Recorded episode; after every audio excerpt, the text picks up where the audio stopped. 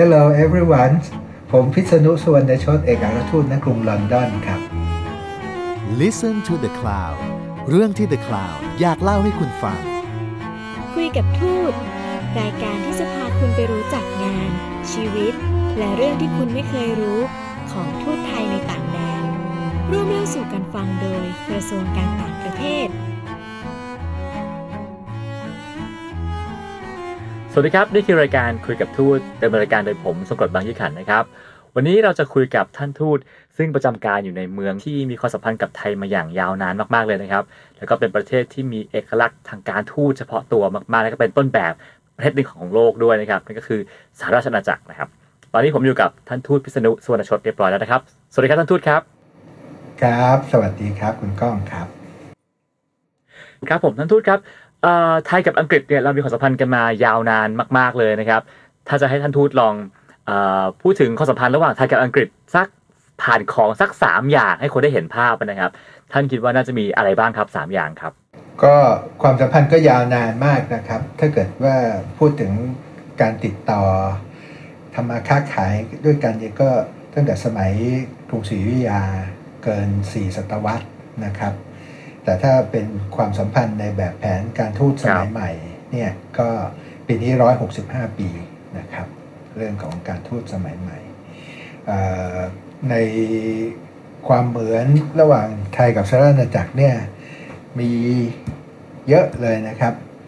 อ่าถ้าจะให้พูดถึงเรื่องอะไรที่เกี่ยวกับครับสหราชอาณาจักรซึ่งพูดปุ๊บคนไทยรู้จักเลย เรื่องแรกคงฟุตบอลมั้งครับ ครับผมนะครับ ก็คงเป็นเรื่องฟุตบอลก็วันนี้เนี่ยเวลาพูดถึงสหราชอาณาจักรเนี่ยผมเชื่อเลยนะครับ ว่าคนไทยบางคนอาจจะนึกไม่ออกหรือประเทศไหนเนี่ยนะครับ แต่ถ้าบอกว่าอังกฤษก็อาจจะนึกออก แต่สหราชอาณาจักรเนี่ยมันประกอบด้วยสี่แคว้นใหญ่ ๆ รวมตัวกันเป็นสหราชอาณาจักรนะครับ มีอังกฤษสกอตแลนด์นะครับเวลส์แล้วก็เอ่อไอร์แลนด์เหนือก็รวมกันเป็นสหราชอาณาจักรนะครับ คราวนี้อย่างฟุตบอลเนี่ยก็พูดไปปุ๊บคนรู้จักเลยแมนเชสเตอร์ลิเวอร์พูลคนรู้จักดีเกี่ยวกับฟุตบอลนะครับอันนั้นก็คงเป็นเรื่องแรก จริงๆ เรื่องฟุตบอลนี่ก็เป็นเรื่องที่เอามาใช้เป็นเครื่องมือทางการทูตได้ดีนะครับ แล้วก็เป็นเรื่องที่เราสามารถเรียนรู้จากเอ่อสหราชอาณาจักรได้เยอะเลยนะครับ ไม่ใช่เฉพาะเรื่องเทคนิคการเล่นบอลอย่างเดียว แต่รวมถึงเรื่องอื่นสำหรับคนที่เคยเข้ามาดู การแข่งขันในสนามฟุตบอลเนี่ยก็ไม่อยากให้มาดูฟุตบอลอย่างเดียว ผมอยากให้ดูเรื่องของการบริหารจัดการงานด้านกีฬาเขาด้วยนะครับ ยกตัวอย่างเช่น สนามฟุตบอลคนเป็น 50,000 คนอย่างเงี้ยนะครับ เขาสามารถจัดคนเข้าไปดูในสนามได้อย่างเป็นระเบียบ จัดกองเชียร์ได้อย่างเป็นระเบียบนะครับ พออ เตะฟุตบอลเลิก 15 นาทีสนามโล่งหมดเลยไอ้ของแบบนี้ก็เราก็เรียนรู้ได้ อันนี้ก็เป็นเรื่องแรกนะคครัรับบเอ๊ะซึ่งเห็นว่าท่านทูตฮะเหมือนเหมือนกับว่าเอ่อคนไทยเองก็มีเป็นเอ่อไปลงทุนในสโมสรฟุตบอลในอังกฤษหลายทีมด้วยใช่ไหมครับ ใช่ครับก็เราก็มีเอ่อเอ่อแน่นอนเลสเตอร์ซิตี้ครับผมนี่คนรู้จักเลยใช่ไหมครับ เพราะว่าเคยได้แชมป์พรีเมียร์ลีกด้วยนะครับ เราก็มี เชฟฟิลด์เวนสเดย์นี่ก็คนไทยนะครับเชลซีก็มีบางส่วนที่คนไทยเข้าไปเกี่ยวข้องนะครับ แล้วก็เรามีในลีกรองรองลงมาอย่างเช่นทีมออกซฟอร์ดอย่างเงี้ยนะครับครับก็ก็ของคนไทย อันนี้ก็เป็นตัวหนึ่งครับที่ชี้ให้เห็นว่ากีฬากับความสัมพันธ์ระหว่างประเทศนี่มันไม่มีพรมแดนเลยนะครับ ก็ถ้าใครสนใจก็สถานทูตก็พร้อมจะเชื่อมโยงทุกท่านนะครับเข้ากับเรื่องของเออ ทีมกีฬาการบริหารหรือแม้แต่เรื่องของการใช้กีฬาเป็นเอ่อเครื่องมือในการเชื่อมสัมพันธภาพกันนะครับครับผมเอ่อเรื่องที่สองเนี่ยผมก็คิดว่าน่าจะเป็นเรื่องของเออความสัมพันธ์ระหว่างพระราชวงศ์นะครับ เพราะว่าเอ่อเราก็ต้องยอมรับนะครับว่าความสัมพันธ์ระหว่างไทยกับสหราชอาณาจักรในวันนี้เนี่ย ที่จเจริญเติบโตงอกงามขึ้นมาได้เนี่ยได้วางรากฐานไว้ตั้งแต่ครั้งพระพุทธเจ้าหลวงรัชกาลที่ 5 นะครับแล้วก็วางรากฐานสืบเนื่องต่อมานะครับปีนี้ก็เป็นปีที่มีความสำคัญ เพราะว่าก็เป็นวาระครบรอบ 60 ปีของการเสด็จพระราชดำเนิน เยือนสหราชอาณาจักรอย่างเป็นทางการของพระบาทสมเด็จพระเจ้าอยู่หัวรัชกาลที่ 9 นะครับในอังกฤษก็มีการทำสารคดีต่างๆ ซึ่งเอ่อย้อนรอยประวัติศาสตร์ แล้วก็ทำให้เราเห็นถึงเรื่องสายสัมพันธ์ที่แนบแน่นระหว่างกันสำหรับคนที่สนใจประวัติศาสตร์เนี่ยถ้าเข้าไปดูประวัติศาสตร์ไทยกับสหราชอาณาจักรก็จะเห็นได้อย่างชัดเจนนะครับว่าครับมีการเรียนรู้แลกเปลี่ยนเอ่อกันมาโดยตลอดในเฉพาะโดยเฉพาะอย่างครับยิ่ผงมธรรมเนียมราชสำนัก ในช่วงสมัยรัชกาลที่ 5 จวบจนมาถึงปัจจุบัน ซึ่งเราแปลสภาพของธรรมเนียมราชสำนักต่างๆ ที่เกี่ยวข้องกับความสัมพันธ์ทางการทูต ให้เป็นธรรมเนียมแบบที่ได้มาตรฐานสากลนะครับ เราก็เรียนรู้หลายอย่างจากสหราชอาณาจักรแบบธรรมเนียมพิธีการทูตซึ่งประเทศไทยเนี่ยเราก็น่าจะถือได้ว่า เป็นระดับหนึ่งในโลกนะครับเรื่องระเบียบพิธีทางการทูตเพราะว่าเราเรียนรู้มานาน และเราเรียนรู้อย่างจริงจังนะครับ เรื่องระบบเกี่ยวกับเอ่อสถาบันพระมหากษัตริย์กับเอ่อกับการปกครองประเทศ อันนี้เราก็เราก็ได้รับการเรียนรู้แล้วก็ประยุกต์เข้ามาใช้ในระบบของเราอย่างมาก ยกตัวอย่างเช่น เราอาจจะตั้งคำถามว่าครับเอ๊ะทำไมเราถึงมี เอ่อเจ้านายพระบรมวงศานุวงศ์ซึ่งมีชื่อตามจังหวัดใช่ไหมครับเอ่อเช่นกรมพระเอ่อกรมพระนครสวรรค์วรพินิษเอ่อหรือล่าสุดก็เอ่อสมเด็จพระพี่นางในรัชกาลที่ 9 ซึ่งก็ทรงกรมเป็นกรมหลวงนราธิวาสราชนครินทร์อ่านี่ก็เป็นอันหนึ่งนะครับ ซึ่งเราก็เรียนรู้มาจากระบบการปกครองครับซึ่งผมมีการกระจายอำนาจออกไปอย่าง หัวเมืองต่างๆ ในอังกฤษก็มีอย่างดุกซอฟยอร์ก Prince of Wales อะไรทำนองอย่างเงี้ย ก็เป็นเรื่องที่เราได้เรียนรู้แล้วก็นำมาใช้ในการบริหารจัดการบ้านเมืองให้มีความทันสมัย แล้วก็เป็นแบบแผนที่เป็นสากลนะครับ อันนั้นก็เป็นตัวอย่างอันหนึ่ง อันนั้นก็คงเป็นเรื่องที่สองนะครับแต่เรื่องที่สามเนี่ยผมคิดว่าเอ่อไทยกับสหรัฐอาณาจักรเนี่ยนอกจากเรื่องสองเรื่องแล้วเนี่ยนะครับเอ่อผมคิดว่า เรื่องคนเนี่ยมีลักษณะที่ใกล้เคียงกันมากเลยนะครับ คนไทยกับคนอังกฤษ โดยเฉพาะเรื่องวิธีคิดเรื่องของการตีความของต่างๆเนี่ยก็มีลักษณะที่ใกล้เคียงกันมาก ผมคิดว่าด้วย 3-4 ปัจจัยต่างๆ เหล่านี้มันก็เลยเป็นตัวช่วยนะครับที่ทำให้ความสัมพันธ์ระหว่าง เราสองราชอาจักรเนี่ยใกล้ชิดและก็แน่นแฟนดีมาก แล้วก็มีลู่ทางช่องทางที่จะเติบโตต่อไปอีกมากเลยนะครับ โดยเฉพาะอย่างยิ่งใน New Normal ซึ่งเกิดขึ้นหลังยุคโควิดเนี่ยเรามีลู่ทางที่จะพัฒนาความสัมพันธ์ระหว่างกันต่อไปได้อีกมากนะครับ แล้วก็สามารถเรียนรู้ซึ่งกันและกันได้ ผมยกตัวอย่าง ยกตัวอย่าง เช่น อย่างเช่น อย่างวันเนี้ย ความสำเร็จของประเทศไทยในเรื่องการบริหารจัดการโควิดเนี่ยนะครับก็แน่นอนอันหนึงเราก็ต้องยกประโยชน์ว่าความสำเร็จนั้นก็เป็นเรื่องภารกิจหน้าที่ของพวกอสมหรือประประชาชนที่มาทำงานอาสาด้านสาธารณสุขในระดับตำบลหมู่บ้านนี่ยใช่ไหมครับวันนี้แนวคิดอันเนี้ยก็เป็นเรื่องที่พูดกันมากในสหราณาจักรนะครับ เพราะว่ามันเป็นเรื่องของความสำเร็จ ของเรา แล้วก็เขาก็สนใจนะครับ วันนี้ก็เริ่มมีการพูดกันว่า ในการควบคุมโรคระบาดต่อไปในอนาคตเนี่ยในอังกฤษเนี่ยเขาก็พูดกันถึงเรื่องระบบของอาสาสมัครที่จะเข้ามาดูแลจัดการ อันนี้ก็เป็นเรื่องที่เราเราก็เรียนรู้ได้นะครับ อย่างเราเรียนรู้เขาก็เขาก็สามารถเรียนรู้จากเราได้ แล้วเราเรียนรู้อะไรจากเขาได้บ้าง เรื่องสำคัญที่สุดที่เราเรียนรู้ได้เลยเนี่ยนะครับ ก็คือเรื่องของการบริหารจัดการเรื่อง social distancing การบริหารจัดการเรื่องเศรษฐกิจวิกฤตเศรษฐกิจหลังโควิด อันนี้ผมว่าผมคิดว่าเราเรียนรู้จากอังกฤษได้มาก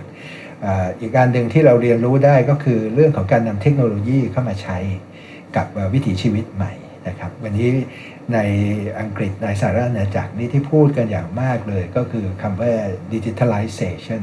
ทุกอย่างจะกลายเป็นเรื่องของระบบดิจิทัลหมด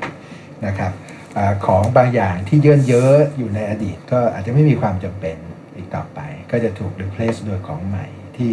เป็นเรื่องของระบบดิจิทัลขึ้นมาแทน ของพวกนี้เราเรียนรู้ได้ครับครับครับผมอย่างอังกฤษเองเขามีวิธีการฟื้นเศรษฐกิจหลังโควิดยังไงครับเขาก็คล้ายๆกับทั่ว ๆ ไปนะครับเอ่อ ผมคิดว่าการฟื้นฟูเศรษฐกิจหลังโควิดของทุกประเทศเนี่ยเอ่อข้อใหญ่ใจความเนี่ยมันคือเรื่องของ Public Investment หรือการลงทุนภาครัฐในโครงการใหญ่ๆนะครับเพื่อที่จะก่อให้เกิดเอ่อการจ้างงานเม็ดเงินหมุนเวียนเข้าไปในระบบเศรษฐกิจ เพราะว่าโควิดเนี่ยมันหมดหยุดทุกอย่างไปนะครับเอ่อก็คงจะไปหาใครที่จะมาทำอะไรใหญ่ๆครับที่จะทำให้เม็ดเงินมันกระจายไป หรือ ทำให้เกิดการพัฒนาเศรษฐกิจทำให้ถนนหนทางดีขึ้น เพื่อรองรับกับอนาคตมันเป็นไปไม่ได้นะครับ นอกจากจะเป็นเรื่องของของรัฐบาลนะครับ เพราะฉะนั้นวันนี้ที่เป็นหลักสำคัญจริง ๆ ก็คือเรื่องของ Public Spending นะครับโดยรัฐบาลก็เอาเงินลงไปพัฒนา หรือว่าทำอะไรต่างๆ ที่จะก่อให้เกิดการจ้างงานมากขึ้น ที่เหลือก็เป็นเรื่องของการใช้นวัตกรรมกับเทคโนโลยีเข้ามาใช้ เพื่อที่จะทำให้ต้นทุนต่างๆ ก็ลดต่ำลงครับ ของว่าสหรัฐอาณาจักรเนี่ยผมคิดว่าสิ่งที่เขากำลังเผชิญอยู่เนี่ยเขาผมเชื่อว่าหนักกว่าประเทศไทยนะครับด้วยเหตุผลสองสามอย่าง อย่างแรกก็คือหนึ่งเนี่ยเขาเป็นมหาประเทศใช่ไหมครับเขามีผลประโยชน์อยู่ทั่วทั้งโลกนะครับ ก็ความยิ่งใหญ่ของสหรัฐอาณาจักรเขาก็ยังมีอยู่ เพราะฉะนั้นก็ธรรมธรรมดาครับ คนตัวใหญ่เวลาเจ็บบางทีเจ็บหนักนะครับ ก็อันนั้นก็เป็นเรื่องปกติ อันที่สองก็คือเขาเจอถ้าพูดเป็นภาษาชาวบ้านชาวบ้านก็ต้องเรียกว่าเจอสองเด้งนะครับ ครับเพราะว่าก่อนหน้านี้ก็เจอ Brexit นะครับเอ่อ Brexit การออกจากของสหรัฐอาณาจักรการออกของสหรัฐอาณาจักรออกจากสหภาพยุโรปเนี่ยเป็นเรื่องที่คาดการณ์กันมาตั้งแต่ก่อนหน้านี้แล้วว่าเขาจะต้องประสบกับปัญหาทางด้านเศรษฐกิจไม่น้อย เพราะว่าการที่ผูกพันและระบบเศรษฐกิจเข้าไปพึ่งพิง แล้วก็พึ่งพาอยู่กับสหภาพยุโรปอย่างมากในช่วง สี่ทศวรรษที่ผ่านมา กับวันนี้ซึ่งกำลังจะออกจากการเป็นสมาชิกสหภาพยุโรปเนี่ยแน่นอนว่าจะต้องได้รับผลกระทบทางเศรษฐกิจมากมายนะครับแล้วก็มาเจอโควิดอีก เพราะนั้นก็เรียกว่าโดนสองเด้งนะครับ วันนี้ก็สหรัฐอาณาจักรเขาก็เลยพยายามที่จะปรับตัว เขาก็เอานโยบายตัวหนึ่งออกมา เขาเรียกว่า global Britain ก็คือเมื่อ สหรัฐอาณาจักรพ้นจากพันธนาการของความเป็นสหภาพยุโรปแล้วสหรัฐอาณาจักรก็จะมองไปทั่วโลก แล้วก็จะไปทุกแห่งหนทั่วโลกอย่างที่เขาเคยไปนะครับอย่างที่เขาเคยไปมาในอดีต ซึ่งผมก็เชื่อว่าโดยพื้นฐานที่เขามีความเข้มแข็ง แล้วก็วิธีคิดด้วยเหตุด้วยผลที่เป็นลักษณะนิสัยพื้นฐานของคนอังกฤษ แล้วก็รัฐบาลอังกฤษเนี่ย เขาก็น่าจะนำพานโยบายของเขาเนี่ยเอ่อไปสู่ความสำเร็จได้นะครับครับครับผมครับอย่างเนื่องจากว่าสหรัฐอาณาจักรเป็นการรวมตัวของหลาย ๆ ประเทศอยู่กันเป็นเป็นกลุ่มก้อนนะครับ การที่ท่านเป็นทูตที่ไปประจำการที่นั่นนะฮะจะต้องทำงานกับทุกประเทศเลยหรือเปล่าฮะก็เอ่อผมก็ต้องตระเวนไปนะครับใน 4 แคว้นเนี่ยนะครับสกอตแลนด์เอ่อไอร์แลนด์เหนืออังกฤษ เวลส์ก็ต้องไปทั่วทั้งหมดนะครับ ในสหรัฐอาณาจักรเนี่ยความน่าสนใจอันหนึ่งของสหรัฐอาณาจักรสำหรับคนที่ได้มาอยู่และใช้ชีวิต แล้วทำงานอย่างผมในสหรัฐอาณาจักรเนี่ยก็ถือว่าเป็นเป็นสิ่งที่มีความสำคัญมากนะครับ เพราะว่าเราได้เรียนรู้ว่าความยิ่งใหญ่ของสหรัฐอาณาจักรนั้นเกิดขึ้นจากอะไรบ้างนะครับ ก็คือเกิดขึ้นจากความหลากหลาย แต่ว่ามีความเป็นปึกแผ่นเอ่อเป็นเนื้อเดียวกันนะครับ จริงๆ ถ้ามองไปในเส้นทางทางประวัติศาสตร์เนี่ยเราก็จะเห็นเลยนะครับ ว่าความยิ่งใหญ่ของอังกฤษเนี่ยเกิดจาก 3 4 ส่วนครับนะครับ ส่วนแรกก็คือความเป็นอังกฤษนะครับความเป็นอังกฤษความเป็นคนอังกฤษเนี่ยก็คนพวกนี้เขาก็จะมีลักษณะนิสัยเฉพาะอย่างพิถีพิถัน มีเหตุมีผล รักษาผลประโยชน์ของตัวเองได้ ช่างคิดช่างเจรจา นี่ลักษณะพื้นฐานของความเป็นอังกฤษเป็นแบบเนี้ยนะครับจะว่าเขาเอ่อมีอุบายอะไรต่างๆ ก็คงไม่ไปถึงขั้นนั้นนะครับ แต่ผมคิดว่าความคิดเชิงเหตุเชิงผลเขาเนี่ยเอ่อเขาดีและเขากล่อมเกลามาตั้งแต่เล็กแต่น้อยทำให้เขามีพื้นฐานด้านนี้ อันที่สองก็คือการพัฒนาด้านวิทยาศาสตร์และเทคโนโลยีครับ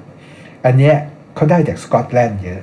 คุณก้องลองไปดูประวัติศาสตร์นะครับ ตั้งแต่เริ่มปฏิวัติอุตสาหกรรมมาเนี่ยเราเอาชื่อนักวิทยาศาสตร์ที่บอกมาจากสหราชอาณาจักรมาเนี่ยนะครับจะเป็นเจมส์วัตก็ดีนะครับคิดเครื่องจักรไอน้ำอเล็กซานเดอร์เกรแฮมเบลคิดเรื่องออโทรศัพท์นะครับอเล็กซานเดอร์เฟลมิงพวกยารักษาโรคยา antibiotic อะไรต่างๆเนี่ยนะครับ นี่มาจากสกอตแลนด์หมดเลยนะครับครับ เพราะฉะนั้นเรื่องวิทยาศาสตร์และเทคโนโลยีเนี่ยมันก็มาจากคนสกอตแลนด์เพราะคนสกอตแลนด์เนี่ยอยู่ในอยู่ตอนบนสุดเขาต้องต่อสู้กับอะไรค่อนข้างเยอะนะครับ โดยเฉพาะภูมิอากาศธรรมชาติ เพราะฉะนั้นเขาก็ช่างคิดนะครับมีความช่างคิด ที่จะค้นคว้านวัตกรรมอะไรต่างๆ ใหม่ มาช่วยทุ่นแรงทำให้ชีวิตมันสบายขึ้นนะครับมีคุณภาพขึ้น อันนี้ก็เป็นเรื่องทางด้านวิทยาศาสตร์และเทคโนโลยีมาจากสกอตแลนด์ส่วนใหญ่ ครับทางด้านเวลส์นี่โอ้โหเป็นเจ้าของวัฒนธรรมเลยครับ ยังไงครับ เวลส์นี่เป็นเจ้าของวัฒนธรรมที่ร่ำรวยมากทางด้านวัฒนธรรมนะครับ มันมีวัฒนธรรมหลายตัวยกตัวอย่างเช่นวัฒนธรรมเคลติกเนี่ยนะครับ การร้องประสานเสียง การร้องอะคาเพลล่า การแสดงนะครับ ภาพเขียนดีๆ จิตรกรมีชื่อเสียงวงดนตรีอะไรต่างๆ วัฒนธรรมเนี่ยก็มาจากพื้นฐานส่วนใหญ่ก็มาจาก ทางด้านเวลส์นะครับดังนั้นเนี่ยพอสามส่วนนี้มันรวมเข้าเป็นเนื้อเดียวกัน มันก็สามารถไปด้วยกันได้ในจังหวะที่สอดคล้อง แล้วก็ทำให้ประเทศนี้เนี่ยเป็นมหาอำนาจได้ครับ ผมคิดว่าอันนี้ก็เป็นอันหนึ่งที่ประเทศไทยเราเรียนรู้ได้นะครับ คือถ้าเรามีคนที่มีคุณภาพ มีคนไทยที่มีคุณภาพนะครับ เรามีคนไทยที่ช่างคิดช่างประดิษฐ์ เป็นนักสร้างนวัตกรรมนะครับ แล้วเราก็มีคนไทยที่เป็นเจ้าของวัฒนธรรม คิดวัฒนธรรมใหม่ ๆ ซึ่งสามารถที่จะแพร่กระจายวัฒนธรรมนั้นให้มันกว้างขวางออกไป จากวัฒนธรรมไทยกลายเป็นวัฒนธรรมสากลได้ ผมว่าทำแค่เนี้ยครับประเทศไทยจะอารยะมากกว่านี้เยอะนะครับ เราก็ควรจะต้องสนับสนุนกันให้เอ่อการพัฒนาประเทศของเรามันสามารถเดินหน้าไปในสามขานี้ได้อย่างดีนะครับ คุณก้องคงจะนึกถึงเรื่องสามสี่อันที่ผมพูดได้เนี่ย มันได้กลายมาเป็นปรัชญาของอาเซียนไงครับ เพราะว่าในการพัฒนาสังคมใด ๆ ก็ตามเนี่ย สังคมจะเจริญก้าวหน้าไปไม่ได้นะครับ ถ้าเราไปได้ทางเดียว หรือเรามีความโดดเด่นแต่ทางเดียว และอีกทางหนึ่งเราอ่อนด้อยไปนะครับ เพราะฉะนั้นอย่างของอาเซียนเนี่ยเวลาเขาจะสร้างประชาคมความเป็นอาเซียนเนี่ยก็ถึงต้องมี3ขา นะครับขาแรกก็คือประชาคมการเมืองและความมั่นคง อันนี้ก็มันเป็นเรื่องการเมืองครับเป็นเรื่องการเมืองนะครับ แล้วก็มีประชาคมด้านเศรษฐกิจและประชาคมด้านเศรษฐกิจเนี่ยมันหนีไม่พ้นหรอกนะครับการขับเคลื่อนทางเศรษฐกิจมันต้องมีนักคิดมีนวัตกรรมใช่ไหมครับใช่ไหมครับเสร็จแล้วมันมีประชาคมด้านสังคม ประชาคมด้านสังคมนี่คือเรื่องวัฒนธรรม เพราะฉะนั้นในสังคมใด ๆ ก็ตามที่เราจะก้าวหน้าไปได้เนี่ยสามเรื่องเนี่ยต้องก้าวหน้าพอๆกันแล้วก้าวไปด้วยกันครับ เป็นเรื่องที่ผมอยากจะฝากสังคมไทยว่าเราต้องช่วยกันคิดนะครับแล้วก็จะช่วยกันผลักดันให้สามขาที่เกี่ยวข้องเนี่ยมันสามารถเดินไป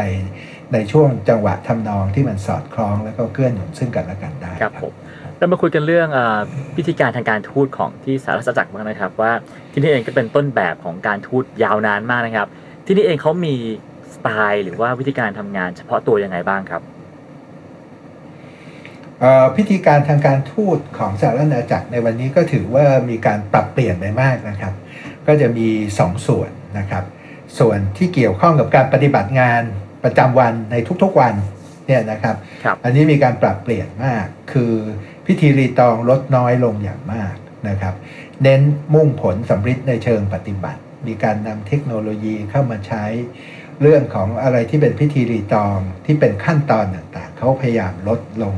อย่างมากนะครับเอ่อก็ถือว่าเป็นการปรับตัวที่ดีนะครับ โดยเฉพาะเอ่อเรื่องพิธีรีตองต่างๆ ซึ่งหนีไม่พ้นความเกี่ยวข้องกับระบบราชการ ก็ทำให้การเคลื่อนตัวของหน่วยราชการอะไรต่างๆทำได้รวดเร็วขึ้นนะครับ แล้วก็พุ่งไปที่ประสิทธิผล แต่อะไรก็ตามที่ยังเป็นเรื่องจำเป็นที่เป็นเรื่องทางด้านพิธีการนะครับ อย่างเช่น พิธีการในราชสำนัก พิธีการทูตเกี่ยวกับงานเลี้ยง งานสังสรรค์อะไรต่างๆเนี่ยอของเหล่านี้มันมันได้ออกแบบแล้วก็ได้รับการพัฒนาแล้วก็เปลี่ยนแปลงวิวัฒนาการไปตามเรื่องของวัตถุประสงค์และผลอยู่แล้วนะครับ ถามว่าทำไมพิธีการทูตในราชสำนักถึงยังต้องคงมีอยู่ เหตุผลง่ายๆก็คือ เวลามีอะไรเกี่ยวกับทางด้านราชสำนักเนี่ยมันเกี่ยวข้องกับคนหมู่มาก เป็นหลายร้อยหลายพัน บางทีอาจจะถึงหมื่นนะครับ ถ้าไม่มีระเบียบพิธีทางการทูตแล้วมันจัดไม่ได้หรอกครับ ให้คนอยู่ในระเบียบเรียบร้อย แล้วก็ให้การเคลื่อนตัวของงานพิธีการอะไรต่างๆ กระชับแล้วก็ควบคุมให้มันอยู่ในความเป็นระเบียบแบบแผนได้ อันนั้นมันก็เป็นเรื่องหลักใช่ไหมครับ ที่ทำไมถึงต้องมีคำว่าพิธีการทูตคนคนทั่ว ๆ ไปคนภายนอกอาจจะเข้าใจว่าพิธีการทูตเป็นเรื่องเยินเยอะเป็นเรื่องของขุนนาง เป็นเรื่องของ ความเอ่อล้าสมัยไม่ใช่เลยนะครับ เรื่องพิธีการทูตเนี่ยเป็นเรื่องที่ทุกคนในสังคมจะต้องเรียนรู้ครับ เพราะว่าถ้าปราศจากพิธีการทูตหรือระเบียบพิธีปฏิบัติที่เหมาะสมแล้วเนี่ยการจัดอะไรให้เป็นระเบียบเนี่ยจะไม่สามารถจัดได้เลยครับ ยกตัวอย่างง่ายๆเนี่ยครับ เราจะจัดคนให้มาพบกับคุณก้องเนี่ย ถ้าจะจัดคนสิบคนให้มาพบกับคุณก้อง แล้วก็จัดคนร้อยคนให้มาพบกับคุณก้องเนี่ยความยากมันต่างกันเลยใช่ไหมครับ เอาง่ายๆเนี่ยใครจะเข้ามาเป็นคนแรก ใครจะเข้ามาเป็นคนที่สองคนที่สามคนที่สี่เนี่ยมันก็ต้องมีหลักคิดนะครับ เพราะนั้นเรื่องระเบียบพิธี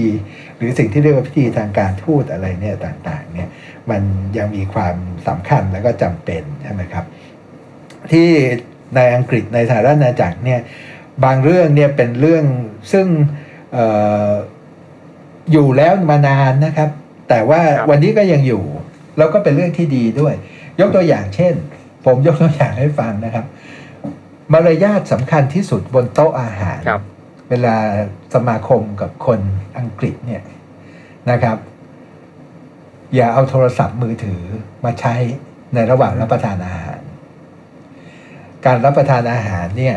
table manner ที่เหมาะสมสำหรับคนอังกฤษก็คือว่านั่ง ทานให้เรียบร้อย แล้วคุยกัน แลกเปลี่ยนความเห็นกันนะครับ ถ้าคุณก้องมาอยู่ในในอังกฤษแบบผมอยู่ในลอนดอนเนี่ย เวลาเข้าไปในร้านอาหารร้านหนึ่งเนี่ยนะครับ แล้วเราจะเห็นความแตกต่างเลยนะครับ ถ้าเป็นร้านของเป็นเป็นโต๊ะของชาวอังกฤษ ที่เขาเข้ามาทานในพัตตาคารนั้นเนี่ยนะครับเขาจะนั่งรับประทานแล้วคุยกันไปนะครับ แต่ถ้าเป็นโต๊ะของคนเอเชียหรือเป็นคนชาติอื่น ๆ เนี่ย ทุกคนจะกินไปกดมือถือไปเล่นมือถือไปใช่ไหมครับ หรือไม่ก็ยกกล้องมาถ่ายรูปอาหารทุกจานที่เขามาเสิร์ฟใช่ไหมครับไอ้อันเนี้ยครับมันเป็นเรื่องที่ดีอย่างหนึ่งนะครับ เพราะว่าเวลาเราอยู่ในสังคมของคนที่มัน face to face กันเนี่ยเราเจอกันเนี่ยการได้พูดคุยแลกเปลี่ยนความเห็น แลกเปลี่ยนข้อมูลกันเนี่ยมันทำให้สติปัญญาของเราอะมันพัฒนาก้าวหน้า ข้อมูลเรามีมากขึ้น วิธีการคิดของเราหลากหลายมากขึ้น ซึ่งผมมั่นใจว่าอันวิธีนี้มันมีประโยชน์มากกว่าที่เราจะมากดอะไรคุยกับคนที่อยู่นอกโต๊ะนะครับนะฮะก็อันนี้ก็เป็นอันหนึ่งอะที่ผมคิดว่าเรื่องเกี่ยวกับระเบียบพิธีการแบบแผนวิถีชีวิตอะไรต่างๆ เราก็น่าจะเรียนรู้ได้ครับท่านทูตเองมีโอกาสได้ทำงานกับในราชสำนักบ้างไหมฮะ เช่นติดต่อต้องเข้าเฝ้าอะไรอย่างนี้บ้างไหมครับอ๋อบ่อยเลยครับ เพราะว่าสถาบันพระมหากษัตริย์ของสหราชอาณาจักรนี่เป็นสถาบันหลักที่มีความสำคัญมากนะสำหรับของสังคมนะครับ แล้วก็อยู่ในที่ที่ได้รับความเคารพแล้วก็การสักการะบูชา มีครับประชาชนมีความเชื่อมั่นอย่างมากกับสถาบันครับก็คงจะใกล้ ๆ กับสถาบัน พระมหากษัตริย์ของไทยนะครับ สมาชิกในพระราชวงศ์ก็ทรงงานหนักทุกพระองค์ ส่วนใหญ่ก็เป็นงานที่จะเกิดผลประโยชน์กับสังคมเอ่อที่มีความสำคัญนะครับ ยกตัวอย่างเช่นอย่างในอย่างในเอ่อพระราชวังบักกิงแฮมเนี่ยก็มีเจ้านายหลายพระองค์นะครับเอ่อสมเด็จพระราชินีนาถนั้นทรงทรงงานทั่วไปในฐานะประมุขของรัฐนะครับ แล้วก็มีโครงการที่ทรงสนับสนุนเอออยู่เอ่อนับพันโครงการนะครับเอ่อ Prince of Wales มกุฎราชกุมารท่านทรงงานในเรื่องเกี่ยวกับสิ่งแวดล้อมนะครับ เรื่องของทรัพยากรธรรมชาติอะไรต่างๆครับนะครับ Duke of York ท่านทรงงานเกี่ยวกับเรื่องการพัฒนา SME และสตาร์ทอัพนะครับ Duke of Cambridge ท่านทำเกี่ยวกับเรื่องสัตว์ป่าและพันธุ์พืชอย่างนี้เป็นต้นของทั้งหมดเนี่ยมันก็เห็นชัดนะครับว่าสิ่งที่ทรงงานนั้นก็เป็นไปเพื่อประโยชน์สุขของมนุษยชาติเลยนะครับสำหรับอนาคตของมนุษยชาติทั้งหมดครับก็ถือเป็นโชคครับที่ได้มาทำงานที่นี่ แล้วก็ได้มีโอกาสเข้าไปเห็น แล้วก็เรียนรู้เรื่องเกี่ยวกับสถาบันพระมหากษัตริย์ แล้วก็พระราชวงศ์ของ สหราชอาณาจักรครับครับผมการเป็นทูตไทยที่ประจำอยู่ที่สหราชอาณาจักรนะครับภารกิจหลักของท่านทูตคืออะไรครับ ผมทำทุกอย่างเลยนะครับเอ่อผมเชื่อว่าพี่น้องประชาชนทั่วไปนี่จำนวนไม่น้อยเลยนะครับ อาจจะครับเข้าใจไปว่าสถานทูตเนี่ยมีไว้เพื่อมาตอกวีซ่า หรือว่าทำหนังสือเดินทางให้เวลาเขาอยากจะทำนะครับ แต่นั่นน่ะเป็นแค่งานส่วนหนึ่ง เราเรียกงานส่วนนั้นว่างานคุ้มครองแล้วก็รักษาผลประโยชน์ของคนไทยในพื้นที่ที่เรารับผิดชอบนะครับ มันก็ครับมันก็เป็นเรื่องเรื่องเดียวในภารกิจทั้งหมด แม้แต่เรื่องเรื่องเดียวนี้มันก็ใหญ่โตมากนะครับ ผมทำงานบริการประชาชนตั้งแต่เกิดจนตายนะครับ คุณก้องมามาอยู่อังกฤษ แล้วก็คุณก้องมามี ภรรยา พอคุณก้องมีลูกคราวนี้ก็ขึ้นกับคุณก้องแล้ว ว่าครับคุณก้องอยากจะให้ลูกเป็นคนไทยหรือเป็นคนบริติชถ้าอยากให้เป็นคนไทยอะผมก็ทำให้ ผมทำใบเกิดให้ ก็นี่ตั้งแต่ทำตั้งแต่เกิดนะครับเสร็จแล้วเราก็ทำไปเรื่อยเลยนะครับเอ่อเยาวชนไทยที่เข้ามาอยู่ในสารอาณาจักรอย่างเงี้ยยกตัวอย่าง พอโตหน่อยก็มาเรียนหนังสือนะครับ สถานทูตเราก็ มีหน่วยงานเราเรียกเอ่อสำนักงานผู้ดูแลนักเรียนไทยในต่างประเทศ เราก็รับดูแลให้นะครับ แล้วก็เราดูแลแบบได้มาตรฐานด้วยคือผู้ปกครองวางใจได้ว่าลูกเต้าของตัวเองไม่ต้องมีห่วงอะไรนะครับ เจ็บไข้ได้ป่วย ถ้าโรงเรียนเขาไม่สามารถดูแลรักษาเขาติดต่อกับสำนักงานผู้ดูแลนักเรียนเนี่ยเราก็วิ่งเข้าไปดูแลให้ครับดูแลรักษาพยาบาลให้นะครับ จะแต่งงาน ผมจดทะเบียนสมรสให้นะ เมื่อเร็วๆนี้ผมก็จดทะเบียนสมรสให้กับนักร้องไทยซึ่งมาแสดงคอนเสิร์ตที่อังกฤษไปคู่หนึ่งนะครับแล้วก็จดทะเบียนให้ ก็คือรับรองสิทธิพลเมืองทุกอย่างนะครับ เรื่อยไปจนถึงว่านักท่องเที่ยวไทยเข้ามาแล้วก็ไปประสบปัญหาถูกล้วงกระเป๋าบนออกซฟอร์ดสตรีท หมดเนื้อหมดตัวจะเดินทางกลับพาสปอร์ตหายไปแล้วเงินเดินทางกลับไม่มีสถานทูตเข้าไปดูแลให้หมดเลยนะครับ ตั้งแต่ให้ยืมเงินนะครับทำพาสปอร์ตให้ใหม่ติดต่อสายการบินจนส่งกลับนะครับเคราะห์หามยามร้ายจริงๆ คนไทยมาอยู่ในสหราชอาณาจักร ถึงแก่กรรมเสียชีวิตไปเนี่ยครับ ผมออกให้ตั้งแต่ใบมรณบัตรจนถึงส่งอัฐิกลับประเทศไทยให้อะ เพราะฉะนั้นในแง่ในแง่ของงานคุ้มครองคนไทยนี่มันก็พูดเรื่องเดียวนี่ก็มันก็ตั้งแต่เกิดจนตายนะครับ แล้วยังมีงานเรื่องอื่นอีกยกตัวอย่างเช่น การจะลงความสัมพันธ์กับกับประเทศกับสหราชอาณาจักรเนี่ยความสัมพันธ์ที่ดีนำมาซึ่งโอกาสทุกด้าน ความสัมพันธ์ที่ดีทำให้เรื่องที่ยากมาก และเป็นไปไม่ได้ กลายเป็นเรื่องที่เป็นไปได้และง่ายขึ้น ความสัมพันธ์ที่ดี เพราะฉะนั้นเรื่องการจะลงความสัมพันธ์นี้พูดสั้นๆได้แค่นี้ แต่เนื้องานมันมีมากมาย เพราะว่าผมจะต้องเข้าไปติดต่อกับทั้งรัฐบาลทั้งภาคเอกชน หน่วยงานทั้งธุรกิจองค์กร การกุศล ติดต่อกับทุกคนนะครับ เพื่อจะทำให้ความสัมพันธ์เนี่ยมันดี แล้วก็ความสัมพันธ์ที่มีความสำคัญมากที่สุดก็คือความสัมพันธ์ในภาคประชาชน อื เรื่องของความสัมพันธ์ระหว่างประเทศเนี่ยถ้าความสัมพันธ์ในภาคประชาชนไม่ดีนะครับ อย่าหวังครับว่าความสัมพันธ์ในระดับรัฐบาลหรือระดับประเทศจะดี เพราะความสัมพันธ์ในระดับประชาชนนั้นเป็นพื้นฐานของความสัมพันธ์ระดับประเทศครับอันนี้เราก็ทำเรื่องออผลประโยชน์ทางเศรษฐกิจเนี่ยเราก็ทำนะครับทำยังไงที่เราจะได้นวัตกรรมใหม่ๆอย่างตอนนี้ผมก็กำลังทำเต็มที่เรื่องทำยังไงที่เราจะได้วัคซีน โควิด -19 จากอังกฤษไปนะครับ อันนี้ก็เป็นเรื่องที่เราทำผลประโยชน์ทางเศรษฐกิจเราก็ทำอย่างตอนนี้เรื่องกะทิที่เราถูกกล่าวหาว่าเราใช้ลิงในอุตสาหกรรมมะพร้าวนี่ตอนนี้สถานทูตเราก็กำลังเข้าไปแก้ไขอยู่ เพื่อจะครับคืนความเป็นธรรมให้กับผลิตภัณฑ์กะทิไทย ซึ่งวันนี้ก็มีความคืบหน้ามาก ถามบอกว่าความคืบหน้าเหล่านี้เกิดจากอะไร ก็เกิดจากพื้นฐานความสัมพันธ์ที่ดี คนในอังกฤษเขาก็ รักเรานะครับ เชื่อมั่น แล้วก็สถานทูตครับผมบอกอะไรเขาก็รู้แหละว่าเราไม่โกหกครับนะครับ ก็อันนั้นก็เป็น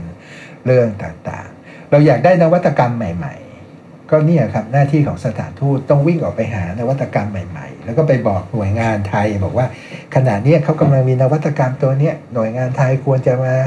ติดต่อประสานงานเรียนรู้จากเขาร่วมมือกันส่งคนมาเรียนหรืออะไรต่างๆ เพราะฉะนั้นในเรื่องของการชี้เป้า เพื่อให้ประเทศไทยได้รับผลประโยชน์มากที่สุดเนี่ยก็เป็นหน้าที่หลักอันหนึ่งครับที่เราทำแล้วก็เราทำตลอดมาครับโดยสรุปก็คืองานกว้างขวางมากนะครับ แล้วก็เราลองคิดดูนะครับที่สถานทูตเนี่ยเรามีเจ้าหน้าที่การทูตที่มาจากกระทรวงการต่างประเทศรวมผมด้วย 11 คนเองนะครับ แต่เราทำทุกเรื่องเลยนะครับนะครับ ก็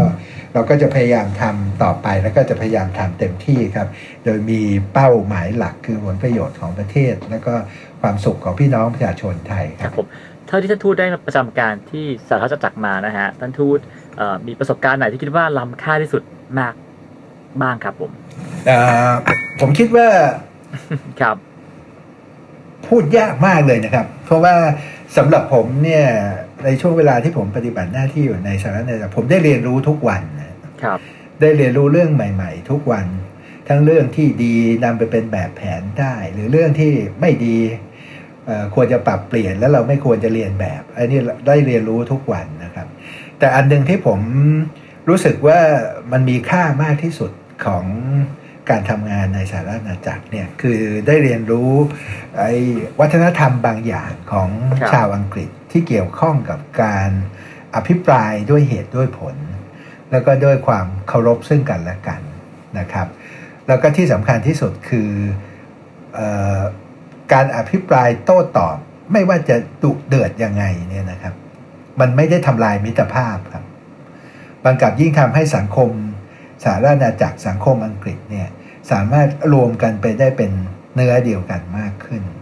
ความต่างอันหนึ่งเกี่ยวกับ พัฒนาการในสังคมถ้าจะเทียบกันเนี่ยนะครับ ก็อาจจะเป็นที่เรื่องนี้ครับเพราะว่าวัฒนธรรมการอภิปรายด้วยเหตุด้วยผล การหักล้างกันด้วยเเหตุผลเนี่ยมันเป็นพื้นฐานอยู่ในสังคมอังกฤษนะครับ แล้วก็อันนี้มันก็นำไปสู่วัฒนธรรมเกี่ยวกับการเคารพเสียงข้างมาก แล้วก็นำไปสู่เรื่องของการพัฒนาประชาธิปไตย เพราะฉะนั้นเราจะเจอเลยนะครับว่าเอ่อประเด็นใดก็ตามเมื่อได้ผ่านการถกแถลงเอ่ออภิปรายกันอย่างเต็มที่ไม่ว่าจะรุรร้อนแรงอะไรแค่ไหนเนี่ยนะครับ พอได้ข้อยุติเนี่ยสังคมอังกฤษครับผมจะก็จะพร้อมที่จะไปตามข้อสรุป ซึ่งเป็น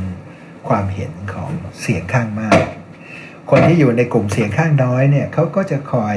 ตรวจสอบแต่เขาไม่ขัดขวางนะครับเพราะว่ามันเป็นเรื่องของเสียงข้างมาก ค,คุณก้องก็คงจะเห็นตัวอย่าง กรณี Brexit เนี่ยนะครับ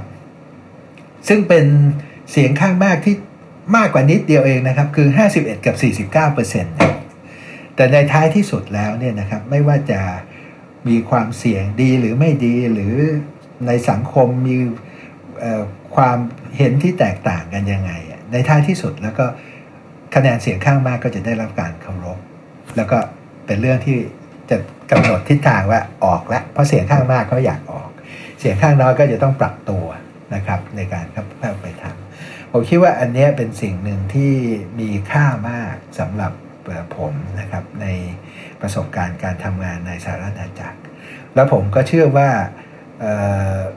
โดยพื้นฐานของความเป็นมนุษย์ที่มีเหตุผลของคนไทยนะครับ เราก็สามารถที่จะ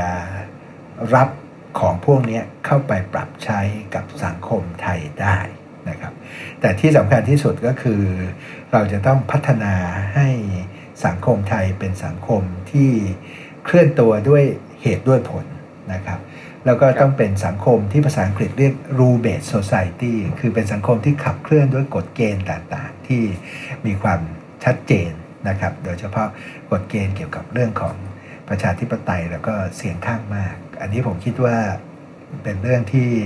เราน่าจะทำได้ และถ้าเราทำได้ผมคิดว่าประเทศไทยจะก้าวหน้ากว่านี้อีกมากครับครับผมสุดท้ายนะครับท่านทูตครับ ถ้าท่านทูตต้องซื้อของฝากสักหนึ่งชิ้นนะครับ มาฝากแฟนรายการของเรานะฮะท่านทูตคิดว่าจะซื้อของฝาก Make in UK ชิ้นไหนดีครับ